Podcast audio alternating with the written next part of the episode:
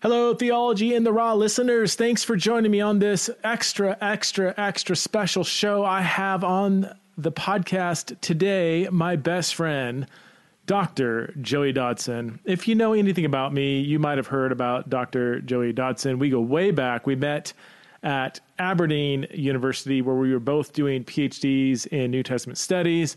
And as you will see from this podcast, or I should say, as you will hear from this podcast, we're, I guess, we're not the typical kind of PhD ish scholarly types. Um, and you're going to hear some stories about why that is. But I just, I'm so excited for this episode. Joey is super brilliant.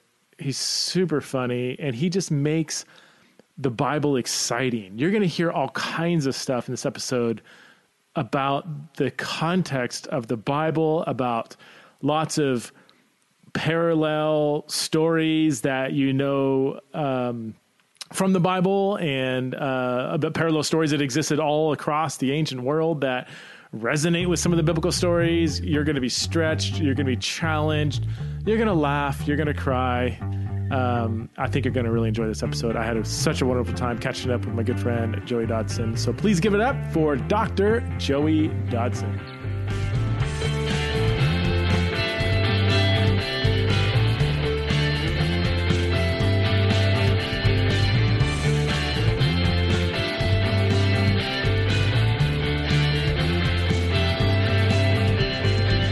All right, I'm here with my best friend Joey Dodson. Joey, um, yeah, thanks for being on the show. I can't believe that uh, I rarely. I, I think you've only been on the show like once. Is that correct? Once or twice? Right.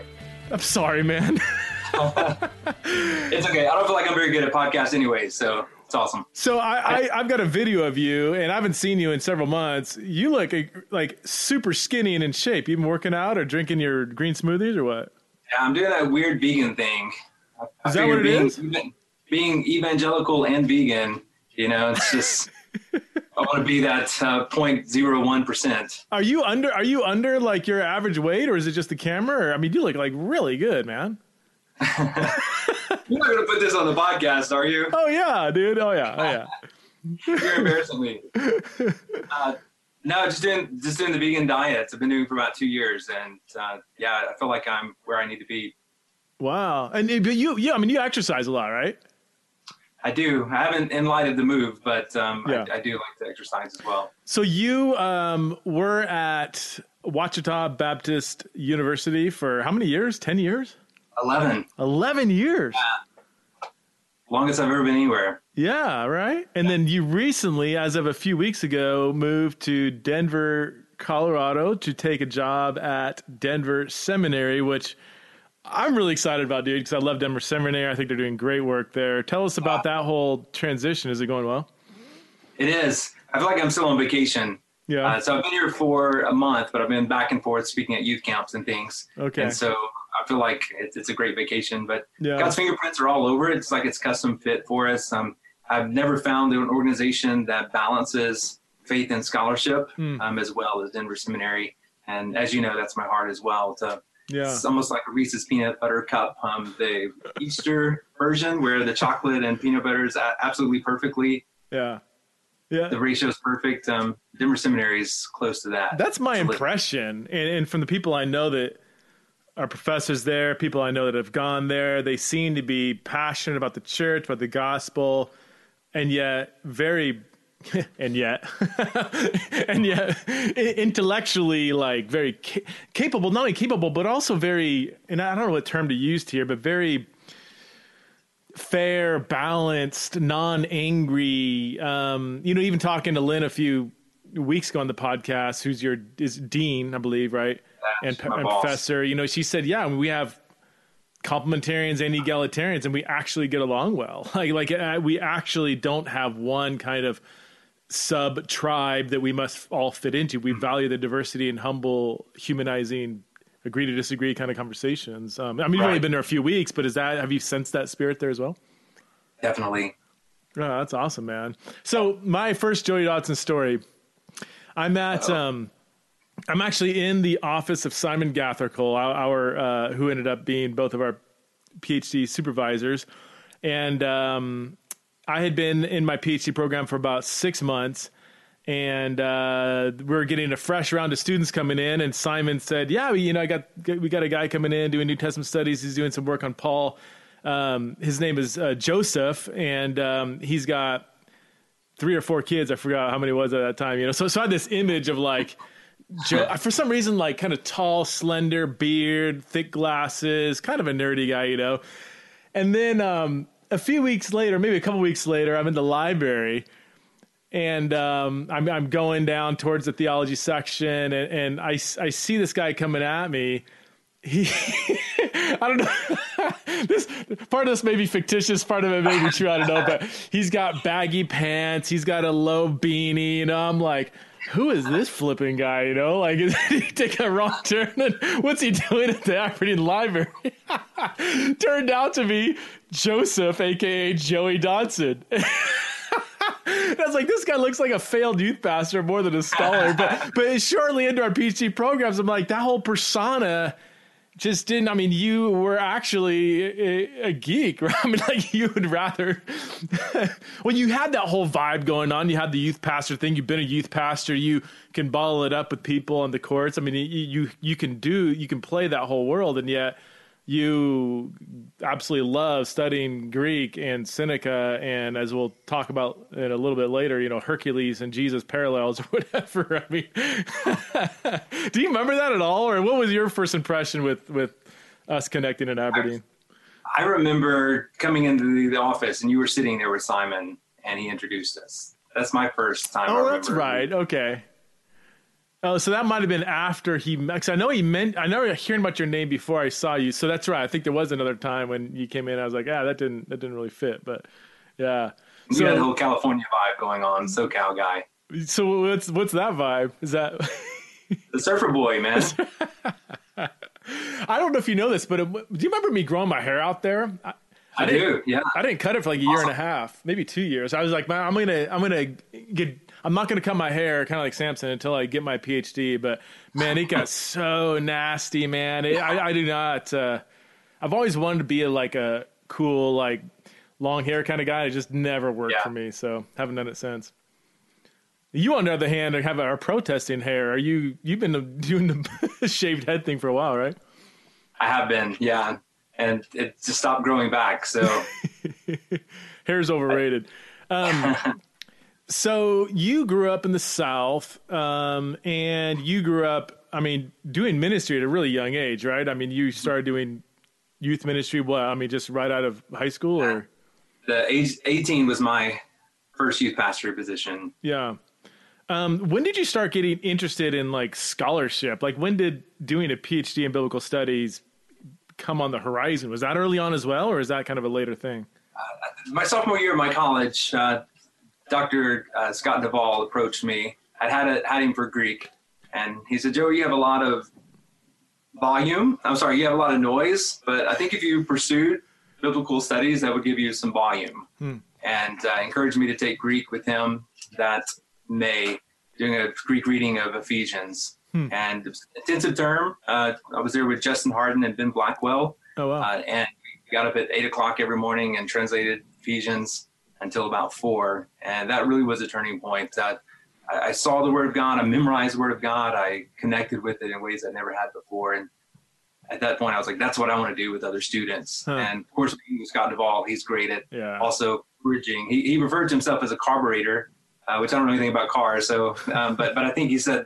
he likes to take what's in the academy uh, and filter it down uh, yeah. for um, educated lay people and people of the church and the pastors. And so that's kind of the vein that, that I followed. And, you know, again, he, he has all these one liners that I'm not sure he probably even remembers, but he, he told me as well that you can produce fruit the rest of your life, or you can produce fruit trees. Hmm. And uh, pursuing biblical studies helped me produce fruit trees and pastors. Yeah. So that really was the turning point, having that voice speak into my life.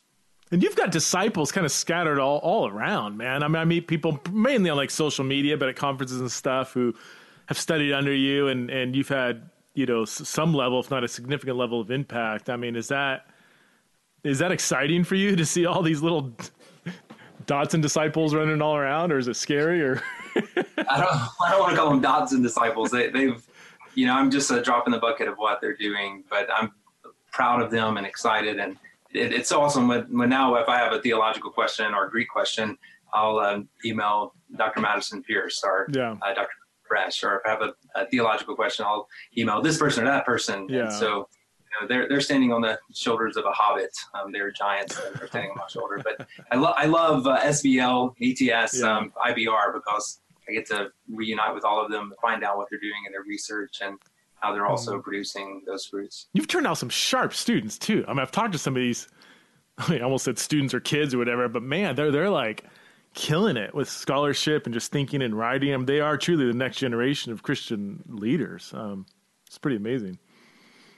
Yeah, again, I'm humbled. It's um, it's just a drop in the bucket of what I've done in their lives. Um, they, they already were great. Um, Yeah. so yeah, I don't take credit for that. So you go to you went to a couple different seminaries, Southwestern and HBU. No, not HBU. Wait, Yeah, that's right. So I was at Southwestern uh, when it was at HBU because I was doing I was a youth pastor in inner city Houston. right. Uh, so I did my seminary uh, with Southwestern at HBU, and so was under uh, David Capes was my mentor there. Yeah.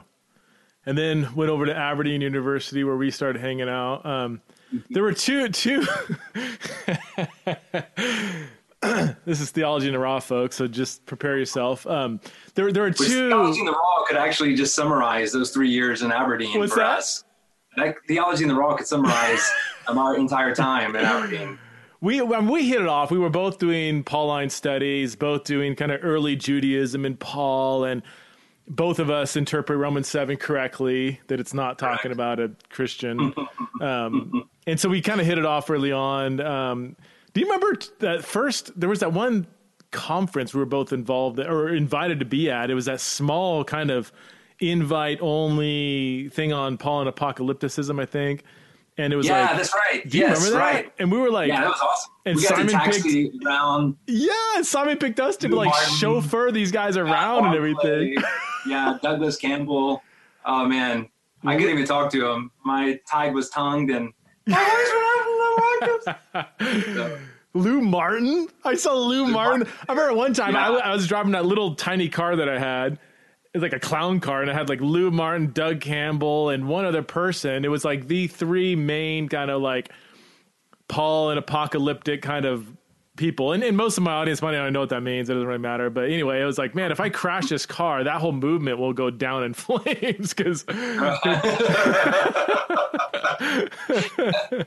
the conference, if you remember, uh, Douglas Campbell at Duke was uh, introducing his apocalyptic uh, paper, that's right. and in the middle of that, uh, Friedrich Ave um, from was he, was he at Munich at that time? Where, where was he? yeah, I think he was at Munich. Yeah, Yeah, he he's passed away he since. has. Yeah, yeah. but um, a Lutheran background, and he got so frustrated at Doug Campbell's. He interrupted the paper. Do you remember this? nine, nine. That's a big ball. That's a. Like. Oh, they were gonna like throw things at one another, and Doug Oh Campbell man. just cry, smile that came up like he was uh, just intentionally pushing Yeah. Friedrich buttons. Well, Doug Campbell Yeah, has that. met- That's where I met Trolls and Berg Pedersen Oh as right. well, who uh, introduced me to Seneca. Is that is that where your thing on Seneca, your little your little Seneca fetish really started kicking in? Was that that conference with Troels? It was. It was the first time I heard of Seneca. Okay. That, that I really like heard of him. Like I'm sure I've read things about him before, um, but it was the first time where because I was wanting to do Romans seven, and I shared my thesis with Lou Martyn, and Lou said, "Yeah, that, that sounds interesting, but not very convincing." and and I think Simon had kind of kind of said the same thing, and then uh, Troels said, "You know, this sounds a lot like Seneca," and Mm. went on for about 30 minutes um, connecting Romans seven and Seneca, and um, and then John Barclay was there, and he was the one who told me, you know, there needs to be more done with Romans and the Wisdom of Solomon, and so that little conference, which is like the second week that I was there, Oh uh, right, had a yeah, major um, impact on my direction and scholarship. yeah. Wow, that's right. That happened. Yeah, that, that was my first summer. I came in in January. You came in that that summer. I didn't realize. Yeah, you were right. Wow. So that's when your thesis really took on. So your your your PhD work, um, and I don't want to. We, we we can. I don't want to bore my audience too much, but your PhD work was on. I know, right? Charlie Brown's teacher. Um, uh, was on uh, the Wisdom of Solomon and um, the Book of Romans. Can you can you give us the um, uh, youth pastor elevator pitch version of of what you were studying to, to somebody who might have uh, you know um, maybe a first year Bible college degree under their belt? Wow, I haven't read that book in so long. I've forgotten. right. So should I wrap it then? Uh, no, uh, in Romans, Paul uses personification. So he personifies the law. It sneaks in the back door rather than just saying God gave the law. Uh, creation is not that which is going to be renewed, but she's the one who sticks out her neck, stands on her tippy toes or mm-hmm. tiptoes. How do you say it in Idaho? Um, looking for redemption, uh, righteousness by faith. Um, actually quotes scripture, and so Paul has all these personifications in Romans that are it's unusual. We don't see them uh, as much in his other letters. So why does Paul use personification? this dude named uh, the dude who wrote Wisdom of Solomon was very influential. He was probably like the C.S. Lewis of the New Testament mm, day of the yeah. first century. So a lot of people were drawing upon him. A lot of scholarship before said that uh, even when Paul writes Romans one and two, he has the Wisdom of Solomon yeah. uh, right there beside him, and he also uses uh, a lot of these personifications as well. Yeah. And so the question was, uh, and when it comes to Romans, a lot of people were like, sin and death are these demonic powers or are they just a rhetorical device mm-hmm. and but then they, they were loggerheads and so that was kind of the fight uh-huh, uh-huh, uh-huh, uh-huh, uh-huh, uh-huh, uh-huh, going back and forth and so my question was not are they personified powers or rhetorical device but why is paul using them in the first place wow. and so i went back in the first century uh, looking at uh, why and when was personification used and often it was used uh, when you had tricky um, issues dealing with the problem of evil. And so the Wisdom of Solomon, Paul personify uh, when you're asking this question of what about the, the redemption of Israel? They mm-hmm. use personification. And so what, what about the role of the law? And so rather than God giving the law, it sneaks into the back door. And so uh, that, that I was looking at why Paul uses personification in comparison with the Wisdom of Solomon. That's interesting. So yeah, Wisdom of Solomon. If for those who might be familiar, it's it's part of the so-called Apocrypha, um, so if you're Catholic or Orthodox, it's in your Bible. Um, but yeah, it's uh, it's a fascinating book. I didn't do it. I, I you know read it a few times, but haven't have, haven't done the extensive work you've done with it. But it's it is. I mean, if you just read it once and then read Romans, you're like, man, yeah. this this sounds. it certainly reads at least portions of it like a dialogue partner, and some metaphors and phrases are almost like, man, cut out of the cloth of the New Testament. That you know, for me, the, the and this is why I did a PhD in the in early Judaism and, and Paul, and I think you did too, is just to see how important the Jewish context is for the New Testament. The New Testament is simply a document within the larger world of early first century, not only Judaism, but also just Greco Roman kind of thinking and writing, right? Um, I mean, that to me, that was the biggest takeaway, apart from my whatever I proved in my thesis, I can't remember, but like just living in that world for three years, it's. Yeah you just can't read the Bible the same after that, you know? No, there's this constant, seamless interpenetration between Judaism, Greco-Roman philosophy, and early Christianity. Yeah, and fascinating. And it's just you go down that rabbit hole, and it goes, goes, goes, goes, goes. Yeah, um, so our our mutual scholarly interests kind of began our relationship together, um, but I think our relationship was crystallized when I came to you in your office and uh, said, "Joey, I got a problem." I've got two little kids at home who are trying to sleep, and I got these junior high girls who keep doorbell ditching my apartment, and they keep waking up my kids, and my wife is furious. So, and this is before I became a pacifist. So, um, I, you know, Aberdeen never gets warm, and so the water is always cold. I'm like, okay, I got a plan, Joey. I need some help. I'm I, am i am going to. Um, get a bucket of cold water, and when these girls come by and ring the doorbell, I'm going to reach over the fence and, and, and flood them with a bucket of freezing cold water. And what did it for me, and as far as our friendship, is you didn't you didn't blink an eye. It's like you didn't look up from your desk. You're like, yeah, sure. What time? I was like, really? you don't have any moral issues with this? And you were like, yeah, twelve thirty. I'll be there. I, I needed somebody to kind of send the signal from across the street, like, okay, now um, our, plan failed because, contrary to what I was expecting, they actually rang the doorbell and crossed the street. So I was there. Right. Or did you have the bucket, or did I have the bucket? One of us had the bucket. I thought we both had buckets. Oh, did we both have buckets? Oh, that's right. No, yeah, nobody's across the street. Yeah, we both had buckets.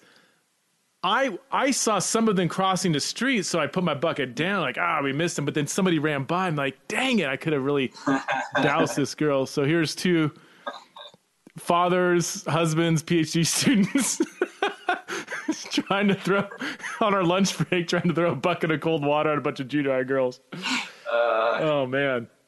Anyway, I don't know where I was going with that. Anyway, so uh,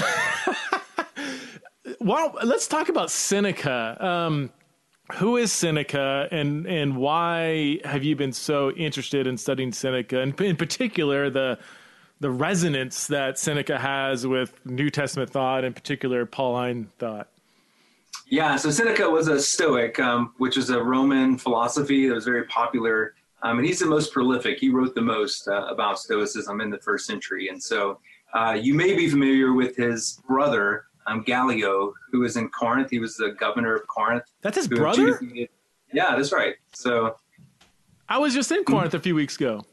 Yeah, and actually, the you have Seneca's name in Corinth. So right across from the Bema, yeah. the Judgment area, uh, there's a stone that has Seneca's name on it. Seriously? So, oh, I missed yeah, it. so I was really geeking out when I was there uh, wow. last March um, because I had Paul right behind me and Seneca uh, right there. Because you remember uh, the, the Christian stood right before Gallio. Yeah, Gallio yeah, yeah. Me and my kids reenacted yeah. that whole scene. Yeah.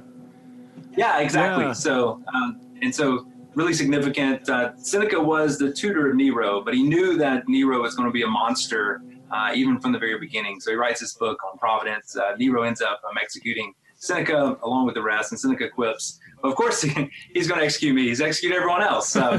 But yeah, it was it was almost uh, like he knew he was raising out Lord Voldemort, um, you know, the Dark Lord, uh, with that. But um, yeah, so you may be familiar with Marcus Aurelius. Yeah, Gladiator. Right? Yeah, yeah. Yeah. So uh, maybe just from Gladiator, uh, not yeah. to bring in fight, but um, yeah. So Marcus Aurelius uh, was would kind of be like the pop star. He would be like the Taylor Swift to Seneca's U2, if you will. Um, our oh. Rolling Stone. I don't know who would be the. Well, I knew the Marcus parallel. Aurelius was a Stoic, but I didn't know he was that high up in the kind of like stars of Stoicism. He, well, he's he's a star. He's more popular because of his meditations. But his meditations is almost like the pop music of okay. Uh, the Stoic. Interesting. But Seneca's is much deeper. So he wrote all these essays and letters. Um, okay. Uh, to and, and letter dealing with some of the same issues that we see Paul dealing with. Okay. And uh, yeah, focusing on moral formation and yeah so so the ethics of stoicism is very similar to paul right and can you give us some examples of that yeah well one thing i like about uh, seneca is that whereas paul would say in ephesians uh, don't let the sun go down on your anger he doesn't really go into depth on how do we overcome that anger hmm. um, and so he mentions that in passing and i think of course it's paul's um, holy spirit centric um, ethic uh, but with Seneca, he has like three books on anger and how to overcome anger and why to overcome anger. And so there are some scholars that say that uh, Seneca was right on the threshold of Christianity and didn't even know it. Um, yeah. However, according to church tradition, Seneca ended up becoming a believer. And uh, so the early church fathers referred really? to him as our Seneca. Yeah, so there's this great book um, called Paul and Seneca in Dialogue uh, with Brill uh, that uh, you can get a copy of. And uh, the very first essay in that uh, has the one 1,000 years of Paul and Seneca. Hmm. in the Middle Ages, uh, there was such a fascination with Paul and Seneca that there were these letters that were written between the two, um, kind of a fanfare, fan fiction hmm. type idea um, that happened um, okay. to introduce pagans to Paul and maybe vice versa. Um, Paul to pagans as well. But interesting, huh? I've reviewed that book, but I haven't read it. But you want to get a free copy? Yeah. I think I have it. And it's exp- and it's really expensive, so then you can sell it right back on Amazon. Make some money. So, so yeah, give, give us some uh, touch points between New Testament ethics, or specifically Pauline ethics, um, and and Seneca or Stoic ethics that would be very very similar. Like if they're if if Paul and Seneca were in a room, where would they be like just amening each other on on ethical points? Yeah, uh, Seneca and Paul both depict themselves as being crucified, hmm. um, which is really unusual. They're the only two people that I know uh, in the first century that have this idea of Whereas Paul would say, I've been crucified with Christ. Seneca has this idea of, I've been crucified with Plato and with Cato. um, and the great philosophers. Really? Um, both of them use this uh, use this depiction in response to these haters who are hating on them, uh, accusing them of hypocrisy. So Galatians for Paul, Hmm. um, and it's in uh, the Good Life for Seneca. And so, in both of them, with that, not only is it the same context, but uh, the cross represents sin. And so Seneca says, "Hey, why are you guys giving me a hard time? I'm on my cross, and I'm not perfect, um, but I'm trying to get off of the cross, that is sin. Um, and the same way uh, you uh, crucified, uh, vilified Plato and company, that's what you're doing to me. So I'm in good company." And uh, he says, I'm trying to get off my cross while all of you are laying on your crosses, your sinful pleasures, not even trying to get off and spitting on those who are at the bottom of your cross, uh, mocking you. Uh, and so, so, and then you have Paul that, of course, says that I died to sin on the cross. And for Paul, he's been crucified with Christ, but not just with Christ, but the believers are also crucified with him. And so you have this idea of the cross being that which uh, represents sin, uh, and for Seneca, the place that you, you, want to get off of, and for Paul, the place where sin goes to die, and he relishes, he glories in the cross, um, in contrast to Seneca. Now, now, Seneca, I would assume, isn't thinking about Jesus. He's probably not even aware of that. Maybe so. So there's yeah. this other. Eh, there's kind of a pre-understanding or another category of cross, sin, being crucified that exists kind of outside of the crucifixion of Jesus that maybe the crucifixion of Jesus participates in, but doesn't necessarily create. If that if that makes sense, there's there's a pre-existing Yeah. kind of idea out there of crucifixion and sin. Is that or how? how yeah, would you, uh, again, we kind of thought Paul was seminal with this idea. Right. I mean, we could go back to Deuteronomy where it curses everyone who hangs upon a tree, uh, but uh, Seneca is the very first one that we have that that we know of, aside from Paul, that is going to connect sin and uh, crucifixion. Uh, but Seneca, he also ha- he lists like the three most glorious deaths. Uh, one being, of course, Socrates, and the other one, this guy named Regulus. Uh, Regulus was a Roman general who fought in the Punic Wars uh, back when uh, Rome was fighting against Carthage, and he was captured and he was crucified. Uh, but in his crucifixion, he overcame uh, Lady Fortune, the goddess Lady Fortune, and Ta Daimonia, the demons. Um, and so he overcame through his crucifixion not only the Carthaginians, but also these demonic um, powers who were after him. And so it was super popular. Um, everybody writes about it. Um, Cicero seems to fangirl over Regulus. Um, it was so popular that by the middle of the first century, so the New Testament was written in the middle of the first century, uh, this was part of the education. It was the Roman propaganda, and it was part of the public education of the kids, the story of Regulus. And so when we get to the early church fathers, they're going to point back and say, hey, you, you can't uh, say that Christ's uh, death was shameful because you use your own Regulus as an example of that. And so um, here you again have them drawing upon these Roman history stories to contextualize the gospel very early on. that wow. Um, do you think that the New Testament retelling of the crucifixion of Christ? I guess I should say. Do you think that some New Testament writers who are retelling the crucifixion of Christ were thinking of that Regulus story? Is, is that could that be an actual backdrop, and is it almost like a an implicit critique of that story, or how would you, or is it hard to tell if there's an actual relationship? Yeah, um, correlation, causation, of course, um, but, but we're not quite sure. Uh, the, the, the evangelists how much they're going to draw upon that. I do think that in Colossians two fifteen, when Paul talks Mhm. about this triumphal procession. Oh, by the way, uh, Regulus was led in a triumphal procession by Lady Fortune before he overcame her, Oh wow! uh, and he gave his life as a ransom for these. And so, uh, since it was part of the Roman propaganda, I think the Colossians has some anti-imperial or super-imperial. Do you want to explain what that is? audience? anti-imperial where you had these kind of um, themes that are paraded around in the first century Roman Empire. Um, you know, the, the the Roman Empire brought peace and prosperity and good news to all the land, and you know all, all these things that, if you look at the New Testament, it sounds like these theological themes. I'm using scare quotes here for theological themes. They are theological themes, but they are also very political in, in their background. So they're um, so so like the proclamation that Jesus is Lord is kurios. There's an implicit kind of whisper in the wake of that that says Caesar is not. um, Was which that is mean NT accurate? Yeah. Um, so, Yeah. So you're saying that this might have that kind of counter imperial. Yeah, that's right. Um, or maybe a supra imperial. Uh, so I, I use a story of uh, growing up uh, on the Arkansas Louisiana line. Uh, I was raised as a Razorback fan, and our enemy, who we thought was our enemy, was the University of Texas. So uh, we defined ourselves with a Razorback symbol or with the Longhorn symbol turned upside down. Oh, right. And I remember meeting my first uh, Texan, uh, U, uh, University of Texas fan, and saying, "Yeah, you guys are enemies." And he looked at me and said, "Who are you? You're, you're not. You're not our rivals. We, we don't even know who Arkansas is." and so it could be that idea that uh, when Paul, uh, like in Colossians two fifteen, where uh, Christ uh, takes off uh, the powers and authorities and he leads them in a triumphal procession.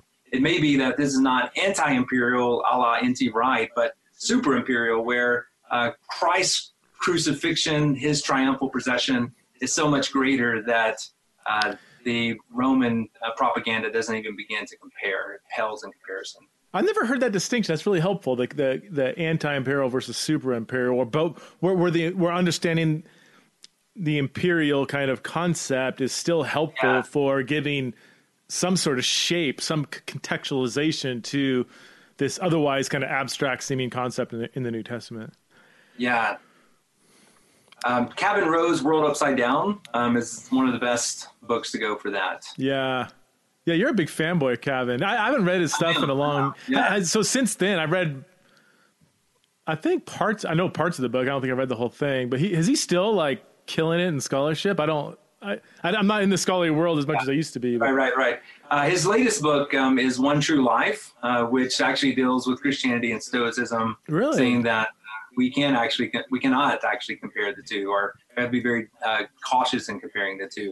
Um, and so it sent a lot of uh, people like Trolls and Pedersen uh, Yeah. into a panic um, with, it, with his arguments. Oxford University Press came out a couple of years ago, Okay. but yeah, he's such a great thinker, Yeah. and uh, I do fanboy over him.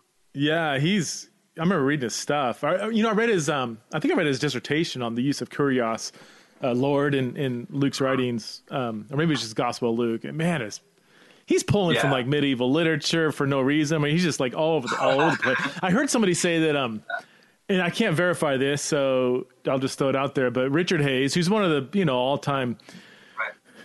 great New Testament scholars of the late 20th century, early 21st century. Um, I heard somebody say that Richard Hays said, hands down, Kavin Rowe was the best student he's ever had, and he's had some pretty sharp students. Um, Yeah, I've heard the same. have you? Yeah, yeah. Um, man, I kind of missed that world, dude. I mean, you you st- you stayed in it. You're still publishing all these high powered journal articles, and I can hardly read them anymore. But um, do you still love it when you? I mean, yeah, because you could easily go into kind of pop Christianity, be a circuit youth speaker, whatever. Like you can live in that not so academic uh, world if you wanted to, but you your main love is still Seneca and Paul and Regulus and Romulus.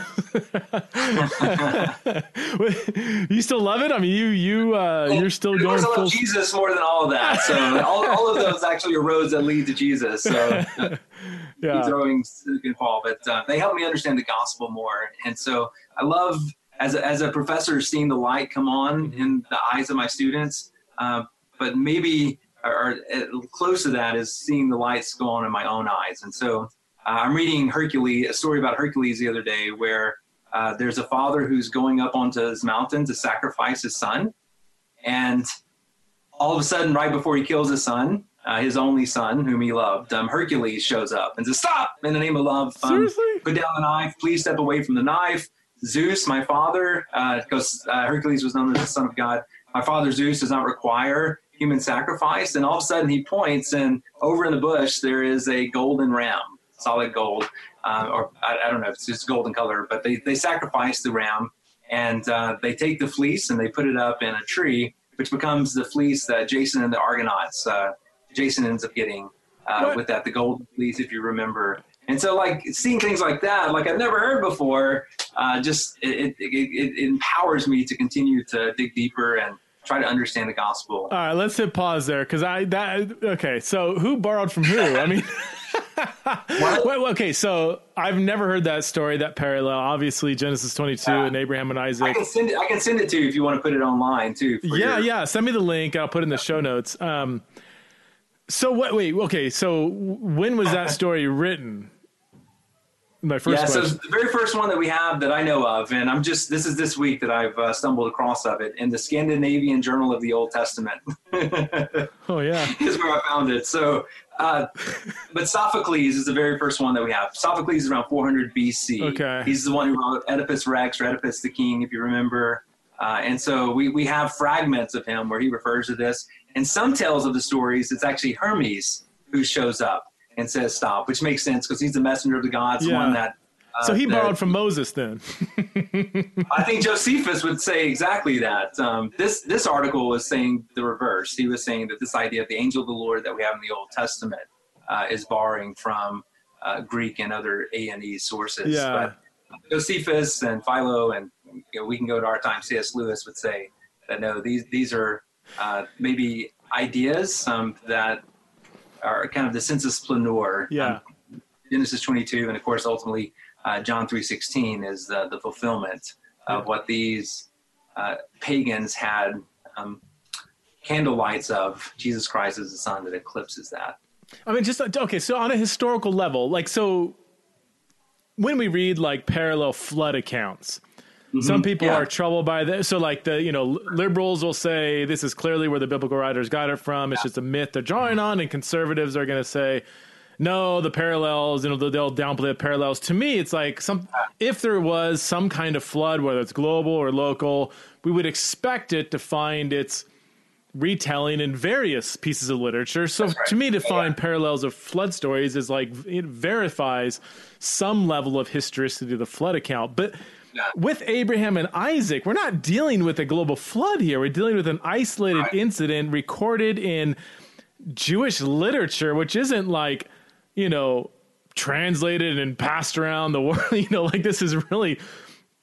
So how how how do you how do you have parallel accounts in two very different societies or bodies of literature? Did it just so happen that these two things yeah. happened or two i mean maybe a more liberal person might say you know these two myths both happen to occur in, in different strands of literature um, yeah if we go back and look at the ancient authors who made these comparisons um, and i don't think josephus mentions this one but he often says that uh, the stories of like hercules or heracles um, and uh, jason that they're borrowing off of like samson and so they're going to really? josephus is going to say that yeah, the, the Greek heroes are derivative of like what we see the Jewish heroes are. And so you have some of those that are going to come that way. Uh, with the Hercules accounts, sticking with him, uh, Hercules was known as the son of God, the savior of the world. He's the one who went down and overcame death. If you remember, he stole death's dog and brought it back up and led it in a triumphal procession um, because Juno's acting like um, uh, a demon more than a goddess. She's coming after him.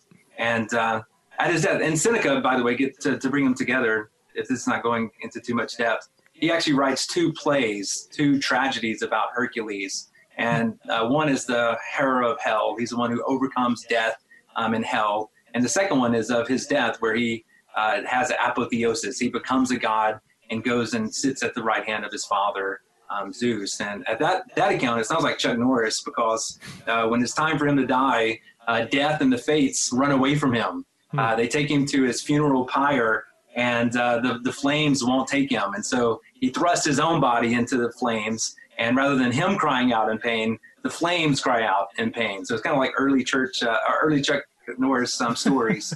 um, and at this point, he goes back down to hell again. He beats up um, the the guy uh, who t- uh, uh, Charon, who takes you across the uh, river Styx. Yeah. He gets his own paddle and beats Charon up with the paddle.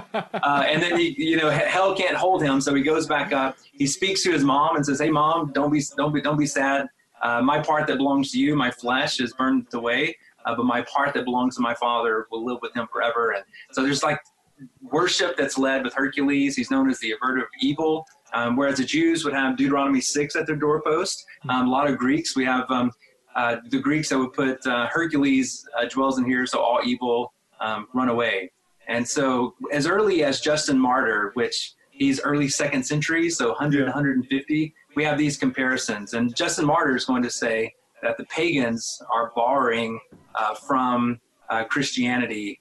Uh, and so, so in one, and, and so that, that's kind of the, the earliest uh, explanations of how these parallels were, is that the pagans were borrowing from that. Celsus, the early heretic. Yeah. Am I, am I going too deep? Do I need to pull up? No, that's fine. No, no, I, my audience is pretty. I think they're. I would think most of them are probably really getting off on this right now. So, so some might be Okay. lost, but yeah, yeah, Well, well Celsus was a, a guy who first wrote to uh, defame Christianity that we have Yeah. to say that it was, and he said, "Hey, why do we need your Jesus Christ when we have Hercules?" Um, and Hercules later on, uh, this dude named Justin, uh, sorry, um, Julian the Apostate, yeah. who was the emperor right after uh, Constantine legalized Christianity. Uh, Julian the Yeah. apostate wanted to make paganism great again, uh, and so the way he does that is uh, is he takes the story of Hercules and he borrows stories from Christ, and so now Hercules walks on water. Now Hercules is part of a divine triad with uh, Hera, Zeus, and Hercules, and so you do see that um, early on, uh, but when it comes to the Old Testament, uh, that's more your area.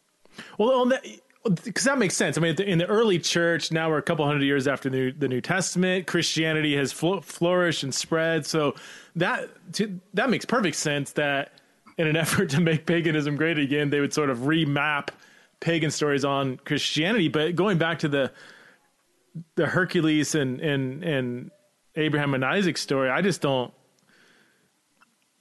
Unless I'm just kind of thinking out loud here, so don't tweet this, but you know, unless there's kind of some common, for lack of better terms, myths floating Yeah. around the ancient world that that the retelling of uh, Abraham, Abraham, Abraham and Isaac is maybe drawing on. And oh, by the way, this Hercules story is also drawing on, but there's kind of some common mythical tradition. And if some of you are troubled by the term myth or saying, wait a minute, no, Abraham actually did do, I'm not, you know, I'm not denying that, but clearly when biblical writers were retelling actual historical events, they would often use language of myth both to critique kind of the anti-imperial thing um, or Yeah. to adopt. You know, we see this the most blatant example is with Leviathan. We see references to Leviathan in Yeah. Job and and um, Isaiah and you know in Psalms and Leviathan. You know.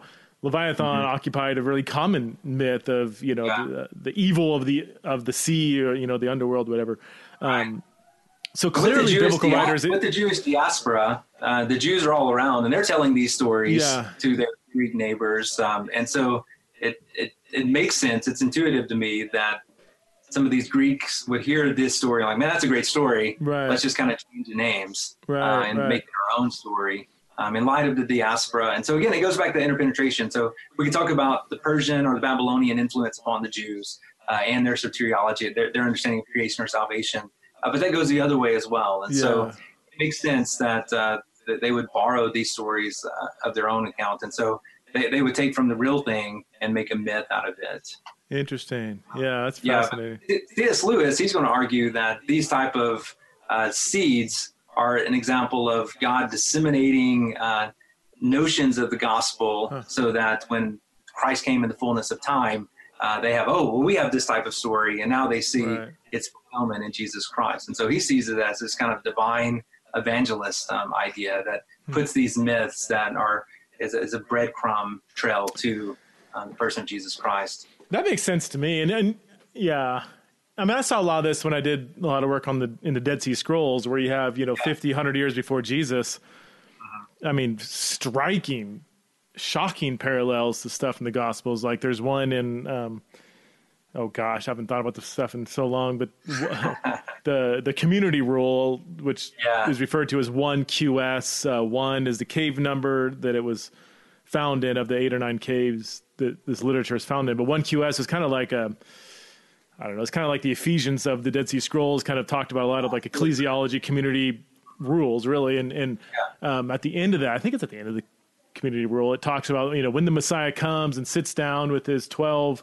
You know, uh-huh. elders, and they break bread and drink wine together. And this is like 50 years before, 100 years before the New Testament, you know, 50 years. And it's like, So wait a minute, you know, you could in your freak out moment say, gosh, the New Testament is just all made up. They're just borrowing from stuff that's already existed. Or it actually did happen. It's just God took those breadcrumbs that were kind of scattered throughout history and to, to give people to kind of prepare people for the significance of actual events that happened you know mm-hmm. so to me it's not yeah. either or you know some people make so right. much about the parallels to me it's like it just shows that the biblical story and the gospel wasn't written in a vacuum it wasn't it was in real space real time and That's people right. had categories in their minds and hearts already prepared by God in history for these events. I mean, to me, it's just it's exciting and and and gives life and earthiness to the New Testament. You know. Yeah. But. So that answers your question on why I enjoy fellowship. All right. What about? Uh, I heard you make a comment recently on a podcast about Jesus as a cynic, and um, you made a distinction between, you know, lowercase c cynic and uppercase c cynic. And I, I can't remember. I thought you might have said he was both. Um, maybe not. I don't know. No. But or no, he was more of just a capital C cynic. And yeah, if so, well, a lot of people would have considered him a capital C cynic in the Greco-Roman world. So, so, so to we, help us understand again for the junior higher, uh, sure. what is a capital C cynic, and why do you think Jesus uh, fit that kind of mold? Yeah. So just like maybe in our church we have different denominations today uh, that stem back to the gospel of Jesus Christ. Um, in the Greco-Roman world, you had uh, all of these these denominations, if you will, that kind of go back to Socrates and Plato. So uh, N.T. Wright has made has made it popular by saying uh, Homer would be the Old Testament of the Greeks, hmm. and Plato would be the New Testament of the Greeks. So you have all these different denominations. One of which is the uh, Stoics that I was talking about with Seneca. Uh, the Epicureans, your group may be familiar with. Um, and another popular one was the Cynics. And the Cynics actually comes from the Greek word dogs. Um, and their idea was to get back to nature. Um, and so they were minimalists. Um, they uh, were they wanted to live a simple life. Um, we're all just animals, uh, basically. And so they would defecate in public. Um, they would urinate. They would do other things in public that uh, we would not do. Um, inappropriate uh, to say just to say, hey, we're we're all animals. But part of this is that uh, they would be homeless. and uh, so when Jesus would say the birds have nests and foxes have holes, but the Son of Man has no place to um, lay his head. That, that would come across as being very cynic. Um, so uh, the idea, why would have two cloaks? Um, if you you don't need two cloaks, you don't need two pairs of sandals. Give away one. Uh, and so even what we see with John the Baptist, uh, this idea of uh, you don't you only need one bag. Just take what you need. resonates uh, with the cynics. Um, going back uh, to what nature is. Um, yeah. Um, again, Jesus wasn't like the cynics in the sense of uh, pushing back and trying to scandalize in the sense of uh, urinating in public and all those other yeah. things. Uh, but when he makes a comment, when he doesn't wash his hands before he eats, or his disciples, yeah. Uh, this would be something to uh, a, a, popular first century audience would, would sound very cynical because it's not what goes into your mouth. You don't need to wash your hands. We're just animals. It's what comes out of the, the heart that makes you impure. And so there are a lot of uh, resonances with the cynics um, and uh, Jesus in the Gospels, particularly with the earthly Jesus of Mark's Gospel. Yeah, sounds like Shane Claiborne. not, not, that he's defecating in public, but or I don't, I don't know. I haven't followed him around, but um, that's it. So what about? So I mean, Jesus is clearly in a Jewish Palestinian context. Cynics are a Greco-Roman thing. Would there mm-hmm. be any intentional kind of playing on those themes, or can we connect those dots? Given that he's not yeah. like Jesus is running around Asia Minor doing this stuff. I mean, right, right. Well, if uh, it's correct that Mark is writing to a, a Roman uh, context, oh, the, the, Roman audience is going to see that um, connection. If you remember, Mark, um, he has a lot of uh, Latin phrases that he has to explain, and so uh, yeah. the, the the first audiences of the Gospels weren't uh, particularly Jewish; they were a mix of Jewish Gentiles, and so uh, whether Matthew, Mark, and Luke and John wanted to depict, depict Jesus as a cynic or a stoic or whatever, yeah. um, up for debate. But many in the audience would make those connections. And that podcast is uh, trying to move from cynicism to uh, solutions. I think is their their tagline. it's like Catacombs, uh, the Catacomb podcast. What's up, Jay? Uh, and so I was just kind of pushing back to say there is a, a place for cynicism yeah. in the sense of uh, being minimalistic, simple. Don't worry about what you're going to eat or drink. Yeah. Uh, seek first the kingdom of God and all those other things. Um, and so a lot of stuff in the Sermon on the Mount would resonate with some of the cynic um, as uh, ethics. What about uh, this is going to shift us gears, I guess, but it's a good segue. What about the lowercase c cynicism? Um, Yeah. And I'll just confess, I do battle with that brand of cynicism when it comes to, uh, for specifically the American Evangelical Church. Um, and I Yeah. try hard, really hard, to not let that get the best of me or whatever. But man, sometimes the church can give you a lot of material to work with. Um, and I know I, I here's where I want to. Here's where I'm going with this. It, for some reason, I don't know when you when you both go outside of America and experience a brand of Christianity that's not American, and also when you go through a lot of just intellectual study, scholarly study. I don't know. It, it, it's hard not to be cynical sometimes. Have you experienced that in your life? Um, Of course, I mean, as scholars, we're we're training ourselves to be skeptics, which is another uh, version, uh, another denomination in the first century, um, and cynics. That, that's kind of what we're trained to do. Huh. We question everything. Uh, we think everyone, everything, uh, everyone has uh, their own baggage that they bring uh, to the text, for example. And so uh, there, I, I, there, is some value in asking questions, but if those questions do, does not end in hope, um, of course, you talk about the church. Um, uh, Philip Yancey has the the book uh, "Church, Why Bother?" yeah. You know, so there's many of us that get to that um, experience where we're like, "Why?" Um, I, I just want to to punt when it comes to church, but uh, that cynicism has to lead to hope because we realize that uh, Ephesians five twenty one and following that Christ is uh, washing the church, and Mhm. the reason the church is messed up is because we're messed up as well. And so um, I, I don't think there's I don't think it's wrong to start with some cynic ideas with respect to questioning, uh, seeing problems, but we need to make sure we take the planks out of our own eyes Yeah. and also look at um, keep our mind fixed on Christ rather than the, the problems of people. Yeah, I mean, are you right? Are you still. Southern? Are you officially Southern Baptist? I know that was your background and, and somewhat of your foreground, but is that? I tell people I'm Southern Baptist like the Olive Garden's Italian. so I'm, I'm a really bad Southern Baptist. Uh, but uh, yeah, that's I, I've, I've, I've uh, did. I went to Ouachita Baptist University as an undergrad, which was uh, in cooperation with Southern Baptist. I went to Southwestern Baptist uh, Theological Seminary, and I've Mm. served uh, under the Church Southern Baptist up until now, working with Denver Seminary. And so uh, my roots are in missionary Baptist and Southern Baptist world. And you were you were a pastor at a Southern Baptist church in Wichita, right? Yeah, that's right. In Arkadelphia, Arkansas. First Baptist, um, but it, it's kind of like the Olive Garden of, Yeah. Southern Baptist as well. So it's It kind of you- was.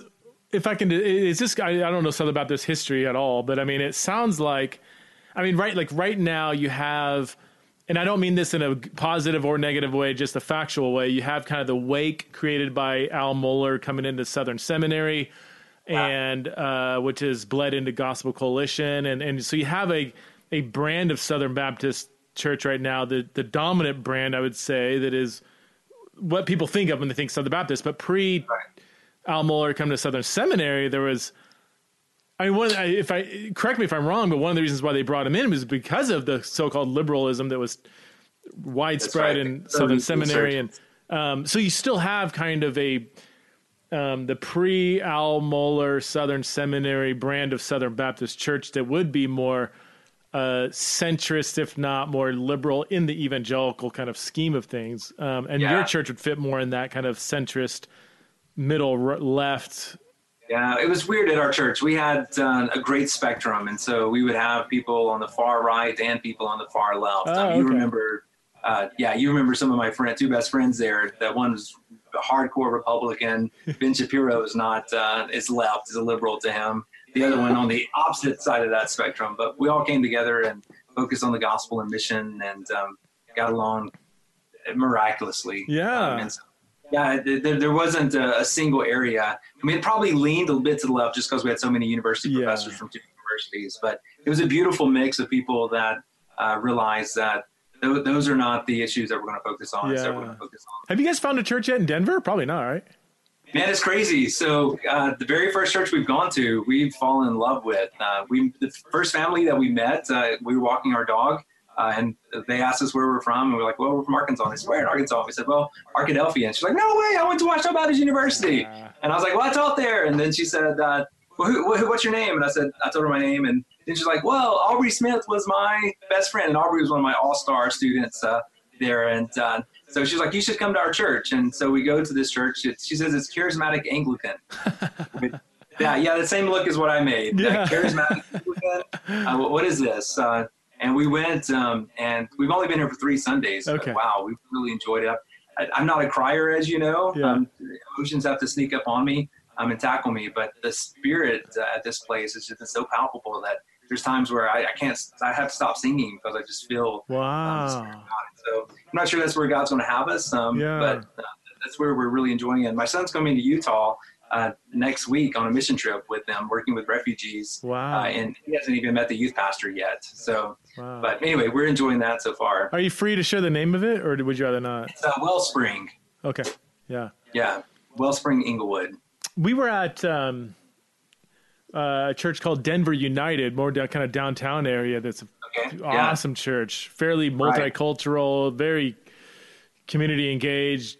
Mm-hmm. Theologically, I think, and it, with healthy diversity and just really, Yeah. really great people there. Really enjoyed it. But right. um, I, I, I've I've heard a lot of compliments about a lot of churches, Yeah. um, which is refreshing because usually you go to a place and you're getting uh, the, the insults about the churches the baggage about them. But uh, Yeah. it seems like God's doing a great thing among the churches Well- around here. Well, Denver seems like a very kind of post-Christian Mm-hmm. area, so that usually places like that, like Portland or other places, yeah, the churches tend to be much more united because there's such a strong Right. stronghold that they're, you know, uh, Yeah. against. So, um, wow, man. So, what do you, uh, what are you working on right now, scholarship wise, writing wise? What are you thinking through?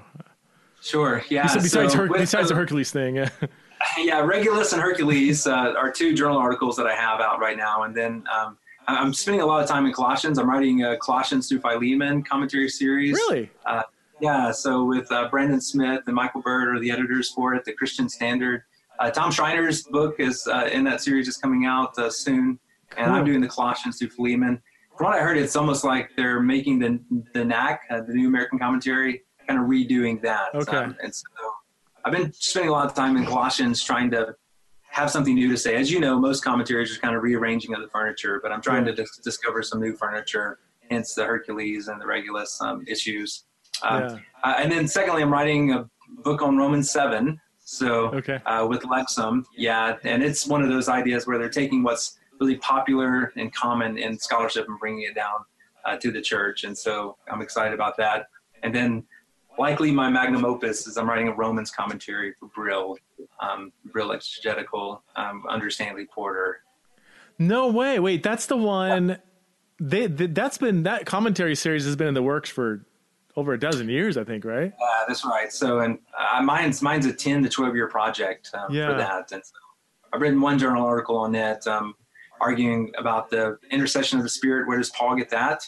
Is that seminal when he talks about the Spirit of God praying for us? Because we have a lot of people that pray for us in Scripture, a lot of mediators, but God is never one who mediates. And so, is this something that Paul just pulls out of the apocalyptic gospel when he when Jesus uh, knocks him on his uh, donkey um, on Damascus, um, or is Paul drawing for something? And so, I have a, a an essay coming out in the Boone volume that's uh, arguing that no, this is Paul uh, drawing from the Wisdom of Solomon. The Wisdom of Solomon has a similar idea, except in the Wisdom of Solomon, the Spirit of God takes our evil thoughts up to God for condemnation. Really? Uh, yeah, so your your bad thoughts that you have, the Spirit of God takes it and says, "Look at this." But uh, with Paul, he has the same idea, but now there's now no condemnation for those of us in Christ Jesus, and so the Spirit of God can take a break from accusing us and now bringing intercession on our behalf. And so Hmm. uh, that, that's only my really first step into the Romans commentary. But I'm teaching Romans here. That's my major thing to teach at Denver Seminary, and so I'm hoping to be able to double dip and start working on it. So if you want to attend, uh, if you want to sit under Dr. Joseph Dodson and uh, learn about Just Joey. Hercules and uh, Regulus and Seneca and Romans, uh, Jesus and and Paul. Jesus and Paul in the gospel and throwing ice cold water on junior high girls, then please consider uh, Denver Seminary. I- I'm studying, and we have an all, full online program as well, um, and a THM. oh, and right on. Hey, I'm the least of the apostles here: Lynn Cohick, uh, Craig Blomberg, Rick Hess, um, and the list goes on and on and on. Is how Oh, that's Hess is still there? How, how about um? Oh, who was that guy that wrote that great immigration book? Um, he- grew up in uh, Central America, I think. Pete Carroll. Yeah, yeah. Carroll. Is- yeah, he's not here anymore. Oh, he's not. Sadly, uh, I think he's at Wheaton now. Oh, okay. he's gone. But yeah, he's a fantastic guy. But yeah, so I'm the least of the least of the least um, Yeah. of the apostles here. So I just kind of snuck in.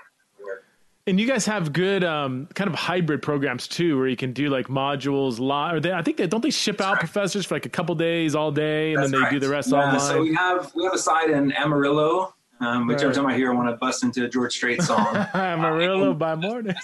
yeah, exactly. And a site in DC um, as well. And so we're doing a lot of great things. Um, uh, of course, I'm focusing more on biblical studies, New Testament studies, but uh, they boast that our counseling program is the best in the world if you're looking at doing Christian counseling, Christian psychology. okay. You don't have uh, Larry Crabb out there, do you? Because I know he's in Colorado. No. You know. Yeah, I don't know where he is, I think he's in Denver. He was. I don't know. But anyway. Well, dude, thanks so much for being on Theology in the Raw. Uh, where can people check out your stuff? Do you, I do you even have a website? I should know this, but do you have a website or just social media stuff? No, I think if you go to Denver Seminary, uh, sooner or later it'll have my CV Okay. on it with my publications. Um, right now, you can go to uh, uh, obu.edu, um, Baptist University. Starts with an O, despite it. Um, and my CV with all of my publications um, Okay. is there. Um, but I don't have a proper website. Well, you're active You on know, Twitter I'm too, just- right? I, am Preston. I'm Preston Sprinkle's best friend. That's how I introduce myself. So, yeah, they're like, oh, you're Preston's friend, which makes me feel like uh, Peter and Andrew uh, in the gospel. You know, Andrew. Every time Andrew's introduced, is like, oh yeah, that's Philip. I mean, that's uh, Peter's brother. Peter's brother. You know, yeah. Oh, Uh, stop. Uh, No, I I consider it an honor to be called your best friend. Well, you, you're on. Uh, you're pretty active on. Are you still active on Twitter much? I mean, I see Yeah, you on. yeah, Twi- yeah. I haven't been because we've been transitioning. Right. Been so crazy, but um, it's uh, J R R D O D S O N. Man, where'd uh, you get that other R? Come on. Um, it's, I'm, it's a legacy. I'm living for Tolkien, so I'm a big Tolkien fan, as you remember. Yeah. and I have, I'm a junior, so you can take the junior and bring it in with the extra R. But um, yeah, J.R.R. Dodson, and then I- I'm on Instagram probably more than I am on Twitter because Okay. I'm posting all of my hikes and trail runs. yeah, you gotten into the mountains quite a bit over the last few years, right? I, I've loved the mountains. You know, when we went to the Sawtooth, uh, Yeah. I think I had some incipient uh, a fetish for the mountains, but that just made it uh, run rampage. Um, Yeah. love hiking. Um, so I can't wait to meeting up with you and hiking. I know, man. Yeah, we got to plan something out. All right, dude. I got to run, dude. Thanks so much for being on the show, bro. Yeah, Love you, man. Right, Thanks, too. guys. Take care.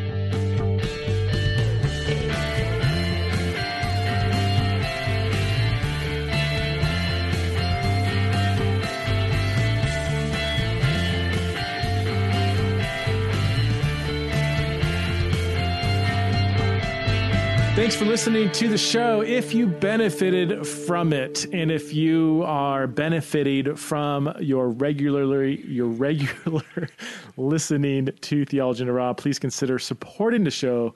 You can go to patreon.com forward slash theology in the raw and you can support the show. This is a listener supported podcast. So if you have been blessed by it, challenged by it. If you enjoyed this show and other shows, then please consider supporting by going to patreon.com forward slash theology in the raw. Also, if you're like, dude, I'm broke, I'm bankrupt, or dude, I've given all my money away to the poor, then that's awesome. Well, it's not awesome that you're bankrupt, but it's awesome that you're giving away all your money to the poor. There are other ways you can help support the show, like uh, dropping a review. I don't know how it all works, but apparently reviewing the show really helps out. So if you don't have any money, or even if you do have money, if you got tons of money or no money, either way, why don't you consider going and uh, dropping in a review of the show? Um, it must be a positive review. No, just kidding. You can drop any review. I don't know. If you hate the show, then go write a negative review. It's just part of living in a, in a free democratic society. It's the way it goes. So, um, please take the time, take 30 seconds, take a minute and go drop a quick review of the show, um, in the, I don't even know where you do it. I'm sure you know more than I do. I don't know. Where do you review this podcast? Probably in iTunes somewhere, or maybe in, in, um, uh, I don't know, some other podcast platform. I don't know what I'm talking about. You probably do. Go read, uh, go drop a review somewhere. I'm going to stop before I just keep, yeah, um, stepping on my own tongue. So thanks for listening to the show. We'll see you next time on Theology in the Raw.